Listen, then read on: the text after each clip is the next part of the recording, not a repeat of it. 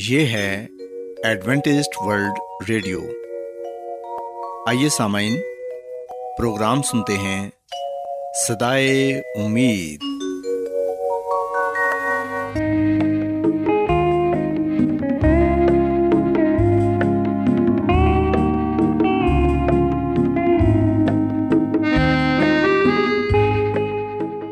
سامعین، پروگرام صدائے امید کے ساتھ میں آپ کی میزبان فرا سلیم اور صادق عبداللہ خان آپ کی خدمت میں حاضر ہیں۔ ہماری طرف سے آپ تمام سامعین کی خدمت میں آداب۔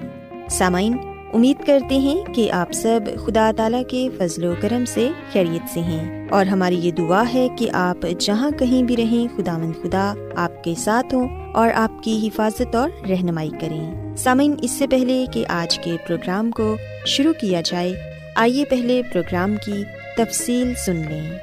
پروگرام کا آغاز ایک گیت سے ہوگا، اور اس کے بعد بچوں کے لیے بائبل کہانی پیش کی جائے گی، اور سامعین پروگرام کے آخر میں خدا تعالیٰ کے پاک کلام سے پیغام پیش کیا جائے گا، اور اس کے علاوہ پروگرام میں روحانی گیت بھی شامل کیے گئے ہیں۔ تو سامعین، آئیے آغاز اس خوبصورت گیت سے کرتے ہیں۔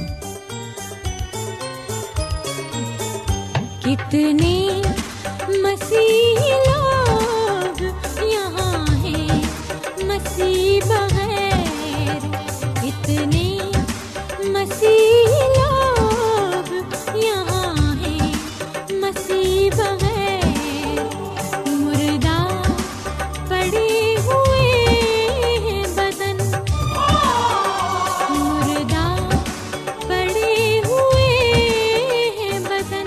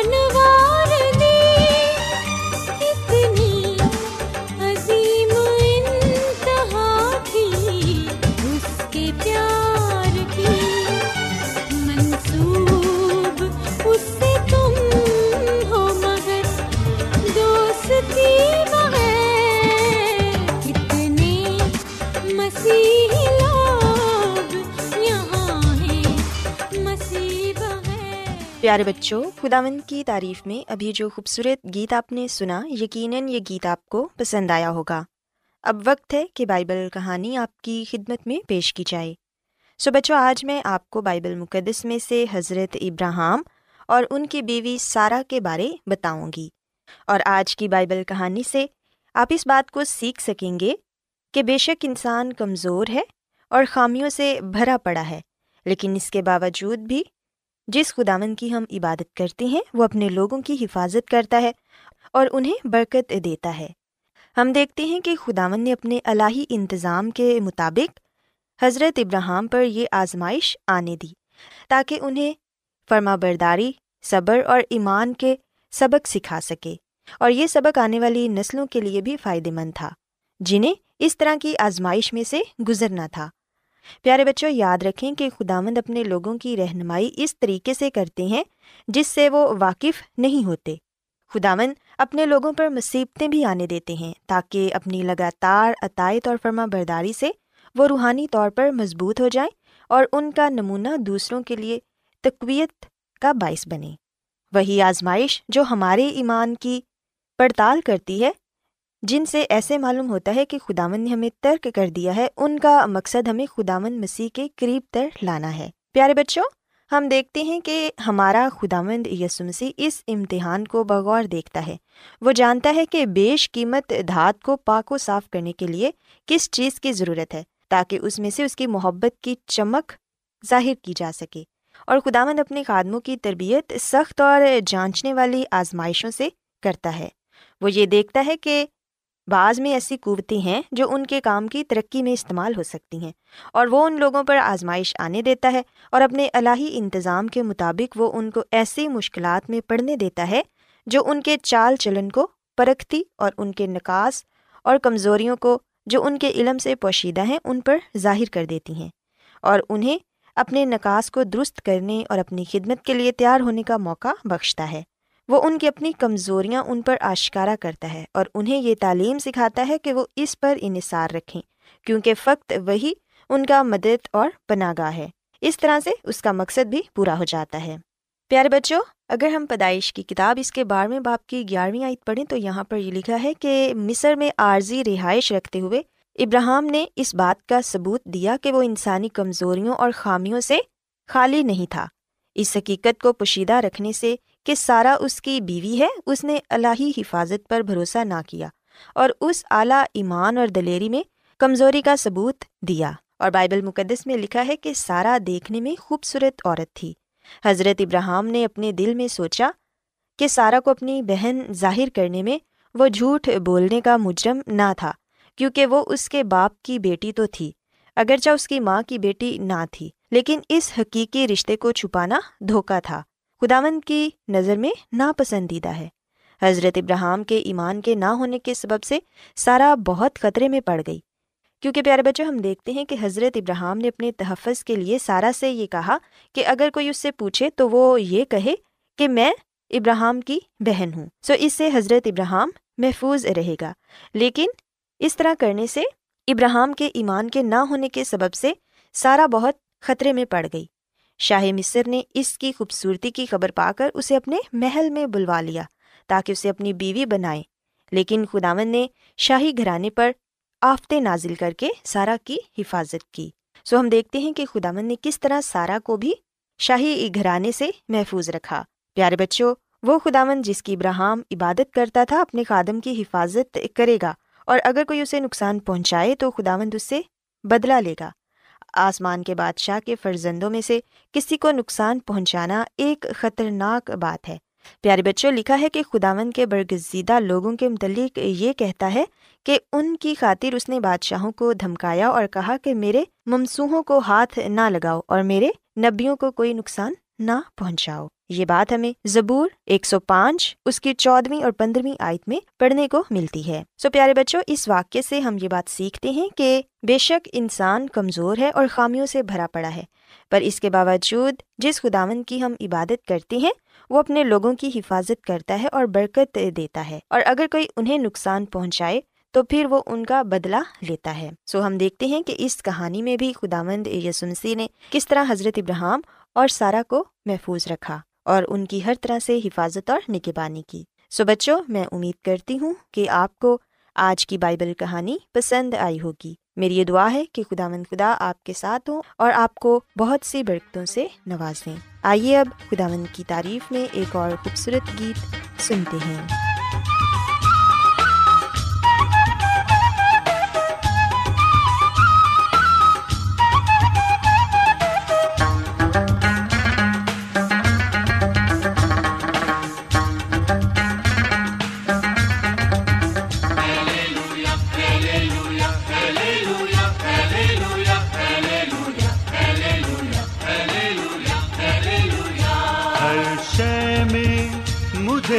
تیرا سراپا نظر آئے، ہر شے میں مجھے تیرا سراپا نظر آئے، جب آنکھ اٹھاؤں تیرا جلوہ نظر آئے، ہر شے میں مجھے تیرا سراپا نظر آئے۔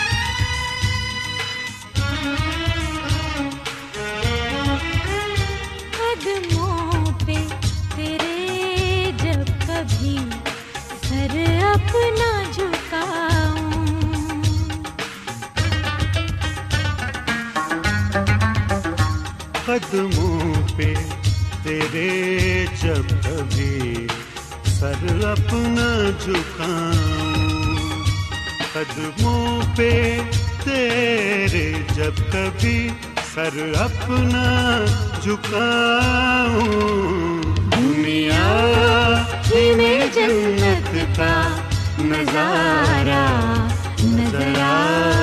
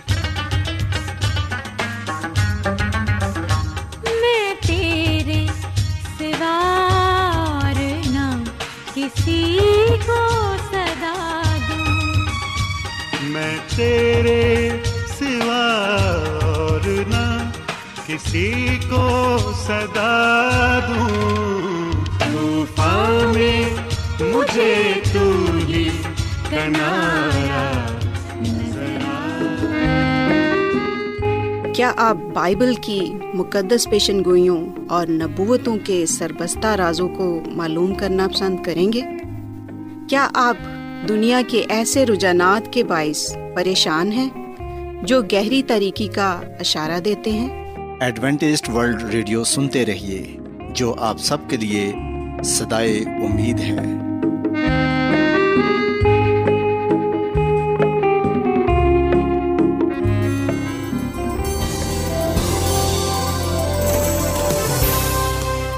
آج بہت لوگ گہرے روحانی علم کی تلاش میں ہیں، وہ اس پریشان کن دنیا میں راحت اور خوشی کے خواہش مند ہیں، اور خوشخبری یہ ہے کہ بائبل مقدس آپ کی زندگی کے مقاصد کو ظاہر کرتی ہے۔ اے ڈبلیو آر پر ہم آپ کو خدا کا کلام سکھاتے ہیں جو اپنی گواہی آپ ہے۔ خط لکھنے کے لیے آپ ہمارا پتہ نوٹ کر لیں۔ انچارج پروگرام صدائے امید، پوسٹ باکس نمبر بتیس، لاہور، پاکستان۔ اور ہمارا ای میل ایڈریس ہے Urdu at A W R dot O R G.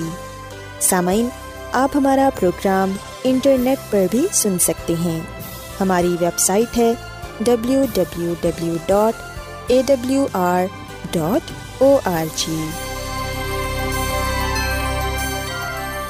Adventist World Radio کی جانب سے پروگرام صدائے امید پیش کیا جا رہا ہے۔ سامعین، اب وقت ہے کہ خداوند کے الہی پاکلام میں سے پیغام پیش کیا جائے۔ آج آپ کے لیے پیغام خدا کے خادم عظمت ایمینول پیش کریں گے۔ خداوند یسوع مسیح کی سلامتی آپ سب پر ہو۔ مسیح یسوع میں میرے عزیزو، ابھی ہم مکاشوہ کی کتاب سے حیوان کی چھاپ کے بارے میں جانیں گے، اور ہم دیکھتے ہیں کہ مکاشوہ کی کتاب حیوان کی چھاپ کے بارے میں ہمیں بتاتی ہے، حیوان کی چھاپ کو بے نقاب کرتی ہے۔ ہم دیکھتے ہیں کہ اس دنیا میں بہت سے ایسے لوگ ہیں جو یہ خیال کرتے ہیں کہ جو حیوان کی چھاپ ہے، جس کا ذکر مکاشوہ کی کتاب میں کیا گیا ہے، بہت سے لوگوں کے نزدیک حیوان کی چھاپ سے مراد ماتھے پر چھ سو چھیاسٹھ کا عجیب ٹیٹو ہے، اور بہت سے لوگ یہ بھی خیال کرتے ہیں کہ حیوان کی چھاپ کسی ایسے ماسٹر مائنڈ کی طرف سے جاری کردہ شناختی نمبر ہے جس سے دنیا پر قبضہ ہوگا، اور بہت سے لوگوں کا تو یہ ماننا ہے کہ یہ کوئی چپ ہے جو انسانی بدن میں لگائی جائے گی۔ اس کے علاوہ ہم دیکھتے ہیں کہ بہت سے لوگوں کے نزدیک یہ کوئی ایسا کارڈ ہوگا جس کے ذریعے خرید و فروخت کی جا سکے گی۔ پر مسیح میں میرے عزیزو، بائبل مقدس ایسے نظریات کو، ایسے خیالات کو پیش نہیں کرتی، بلکہ بائبل مقدس صاف لفظوں میں ہمیں یہ بات بتاتی ہے کہ حیوان کی چھاپ سے کیا مراد ہے، اس کا کیا مطلب ہے۔ سوائے ہم سب سے پہلے اس بات کو جاننے کی کوشش کرتے ہیں کہ حیوان سے کیا مراد ہے، حیوان کون ہے۔ مسیح میں میرے عزیزو، جب ہم بائبل مقدس کی اس سچائی کو جاننے والے بنتے ہیں تو اس وقت ہم یہ بات کہہ سکتے ہیں کہ اگر یہ بائبل مقدس میں ہے تو میں اس پر یقین کرتا ہوں، اور اگر یہ بائبل مقدس میں نہیں ہے تو یہ میرے لیے نہیں ہے۔ سو واحد مکاشوہ کی کتاب ایسی ہے جو ہمیں حیوان کی شناخت کراتی ہے، اور یاد رکھیے گا کہ یہ مکاشوہ کی کتاب مسیح یسو کا مکاشوہ ہے، اس کو بیان کرنے والا، اس کو ظاہر کرنے والا مسیح یسو ہے۔ سو مکاشوہ کی کتاب حیوان کی چھاپ کے متعلق نہیں ہے، بلکہ مکاشوہ کی کتاب مسیح یسو کے مکاشفے کے متعلق ہے۔ مسیح یسو کا مکاشفہ ہم پر سچائیوں کو آشکارا کرتا ہے جس کا تعلق ہمارے ایمان کے ساتھ ہے، ہماری نجات کے ساتھ ہے، ہماری ابدی زندگی کے ساتھ ہے۔ سو مسیح یسو مکاشفہ کی کتاب کے ذریعے ہم پر سچائی کو آشکارا کرتے ہیں اور شیطان کے دھوکے کو بیان کرتے ہیں۔ مکاشفہ کی کتاب اس عظیم کشمکش کے بارے میں ہے، مکاشفہ کی کتاب ہمیں اس جنگ کے بارے میں بتاتی ہے جو سچ اور جھوٹ کے درمیان ہے، جو سچی اور جھوٹی عبادت کے درمیان ہے، خدا کے لوگوں اور شیطان کے لوگوں کے درمیان ہے۔ حقیقت میں یہ کشمکش، یہ جنگ مسیح یسو اور شیطان کے درمیان ہے۔ آئے ہم سب سے پہلے حیوان کی چھاپ کو جاننے سے پہلے، سمجھنے سے پہلے اس بات کو سیکھیں، اس بات کو جانیں کہ حیوان سے کیا مراد ہے، یہ حیوان کون ہے جس کی چھاپ کی بات کی جا رہی ہے۔ مکاشفہ کی کتاب کے تیرہویں باب کی پہلی دو آیات میں لکھا ہوا ہے کہ اور سمندر کی ریت پر جا کھڑا ہوا اور میں نے ایک حیوان کو سمندر میں سے نکلتے ہوئے دیکھا، اس کے دس سینگ اور سات سر تھے اور اس کے سینگوں پر دس تاج اور اس کے سروں پر کفر کے نام لکھے ہوئے تھے، اور جو حیوان میں نے دیکھا اس کی شکل تیندوے کی سی تھی اور پاؤں ریچھے سے اور منہ ببر کا سا، اور اس اژدہا نے اپنی قدرت اور تخت اور بڑا اختیار اسے دے دیا۔ سو مسیح میں میرے عزیزو، مکاشفہ کی کتاب کے تیرہویں باب کی پہلی آیت میں اس بات کو بیان کیا گیا ہے کہ حیوان سمندر میں سے نکلتا ہے۔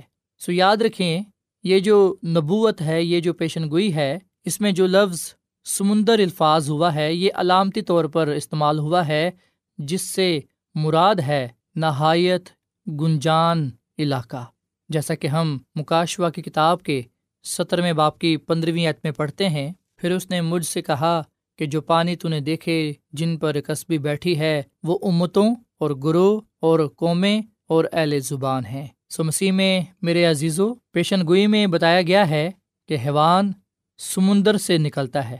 سو جب حیوان سمندر سے نکلتا ہے تو یہ نہایت گنجان علاقوں، امتوں، گروہوں اور قوموں کے اختیار کی نمائندگی کرتا ہے۔ اور مسیح میں میرے عزیزو، حیوان سے مراد ہے ایک سلطنت اور قوم جو اختیار رکھتی ہے۔ دانیل کی کتاب کے سات باب کی تیئیسویں آیت میں لکھا ہے کہ چوتھا حیوان چوتھی حکومت ہے۔ سو مسیح میں میرے عزیزو، حیوان کا سمندر سے نکلنا، اس سے مراد یہ ہے کہ یہ حیوان اس دنیا میں برپا ہوگا، اور حیوان سے مراد ہے ایک سلطنت۔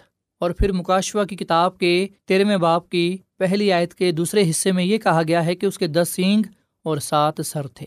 سو اسے حیوان کے سات سر اور دس سینگ ہیں۔ سر حکومت کے ہیڈ کوارٹرز کی علامت ہے، سینگ بادشاہ یا حاکم کی علامت ہے، اور وہ دس سینگ دس بادشاہ ہیں جو اس سلطنت میں برپا ہوں گے، دانیل کی کتاب کے ساتویں باب کی چوبیسویں آیت کے مطابق۔ سو مسیح میں میرے عزیزو، ایک دفعہ پھر میں آپ کو یہ بات بتاتا چلوں کہ حیوان ایک طاقت ہے جس کا سربراہ انسان ہے، اور جیسا کہ مکاشفہ کی کتاب کے تیرہویں باب کی پہلی آیت میں یہ کہا گیا ہے کہ اس کے سروں پر کفر کے نام لکھے ہوئے تھے۔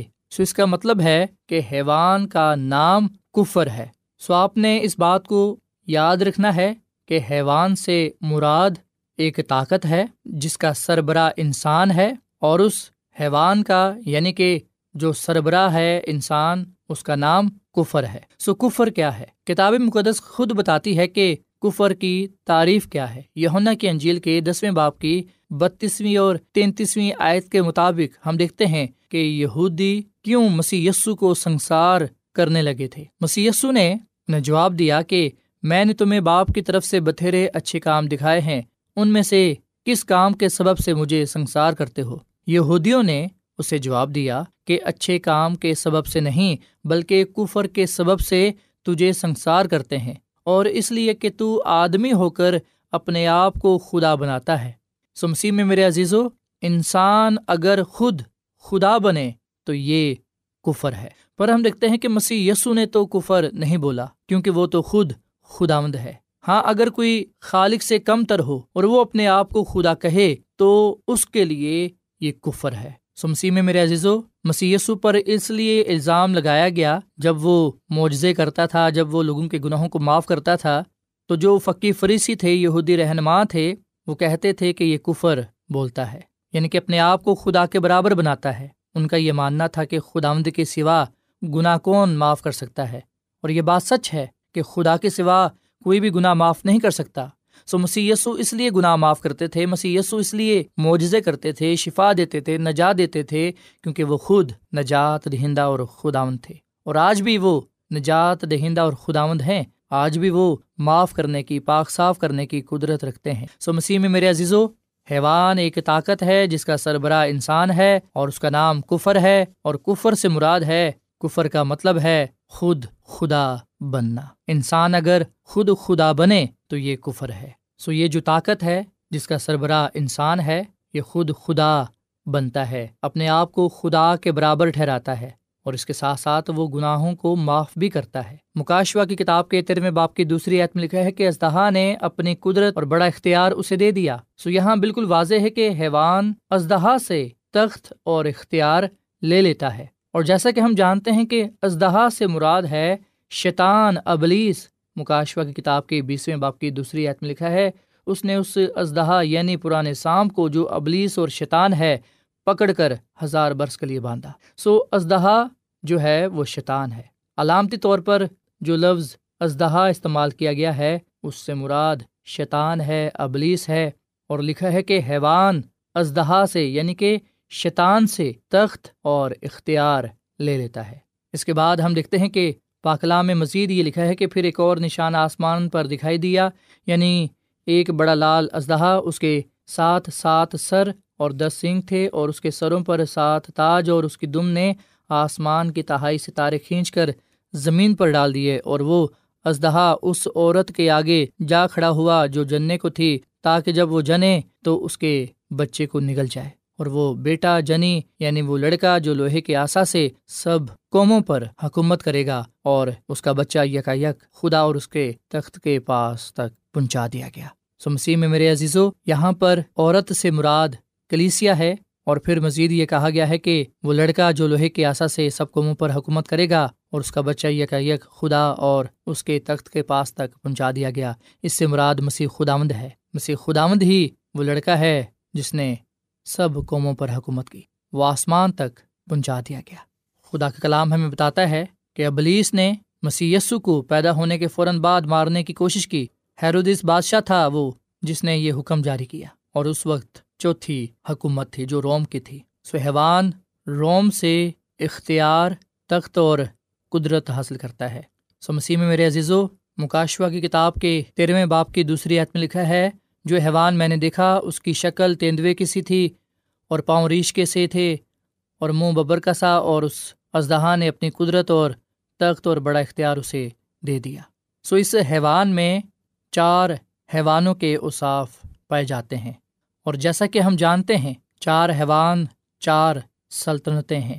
پہلی سلطنت بابل کی تھی جو چھ سو پانچ قبل مسیح سے لے کر پانچ سو اڑتیس قبل مسیح تک رہی، مادہ فارس۔ اس کے بعد سلطنت آئی جس نے پانچ سو اڑتیس قبل مسیح سے لے کر تین سو اکتیس قبل مسیح تک حکومت کی۔ پھر یونان کی سلطنت قائم ہوئی جو تین سو اکتیس قبل مسیح سے لے کر ایک سو اڑسٹھ قبل مسیح تک رہی، اور پھر روم کی سلطنت آئی ایک سو اڑسٹھ قبل مسیح سے لے کر چار سو چھہتر عیسوی تک۔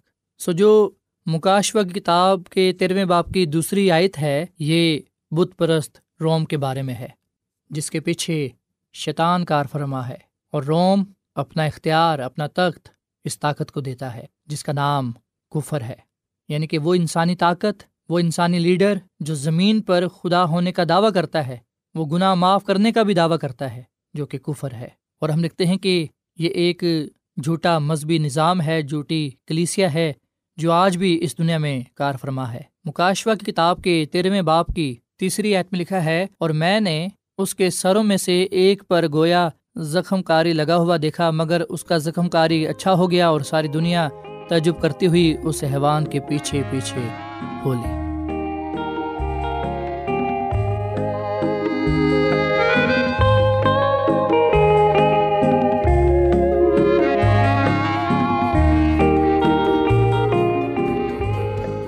روزانہ ایڈوینٹسٹ ورلڈ ریڈیو چوبیس گھنٹے کا پروگرام جنوبی ایشیا کے لیے اردو، انگریزی، پنجابی، پشتو، سندھی اور بہت سی زبانوں میں پیش کرتا ہے۔ صحت، متوازن خوراک، تعلیم، خاندانی زندگی اور بائبل مقدس کو سمجھنے کے لیے ایڈوینٹسٹ ورلڈ ریڈیو ضرور سنیے۔ یہ ریڈیو آپ کی فکر کرتا ہے۔ ایڈوینٹسٹ ورلڈ ریڈیو کی جانب سے پروگرام صدائے امید نشر کیا جا رہا تھا۔ امید کرتے ہیں کہ آج کا پروگرام آپ کو پسند آیا ہوگا۔ سامعین، ہم چاہتے ہیں کہ آپ اپنے خطوں اور ای میلز کے ذریعے پروگرام کو بہتر بنانے کے لیے ہمیں مفید مشورے دیں اور اپنے اور ساتھیوں کو بھی پروگرام کے بارے بتائیں۔ خط لکھنے کے لیے آپ ہمارا پتہ نوٹ کر لیں۔ انچارج پروگرام صدائے امید، پوسٹ باکس نمبر بتیس، لاہور، پاکستان۔ پتہ ایک مرتبہ پھر سن لیں، انچارج پروگرام صدائے امید، پوسٹ باکس نمبر بتیس، لاہور، پاکستان۔ اور سامعین، ہمارا ای میل ایڈریس ہے Urdu at A W R dot O R G. سامعین، آپ ہمارے پروگرام انٹرنیٹ پر بھی سن سکتے ہیں، ہماری ویب سائٹ ہے W W W dot A W R dot O R G. سامعین، کل اسی وقت اور اسی فریکوینسی پر دوبارہ آپ سے ملاقات ہوگی۔ اب اپنی میزبان فرا سلیم اور صادق عبداللہ خان کو اجازت دیں۔ خدا حافظ۔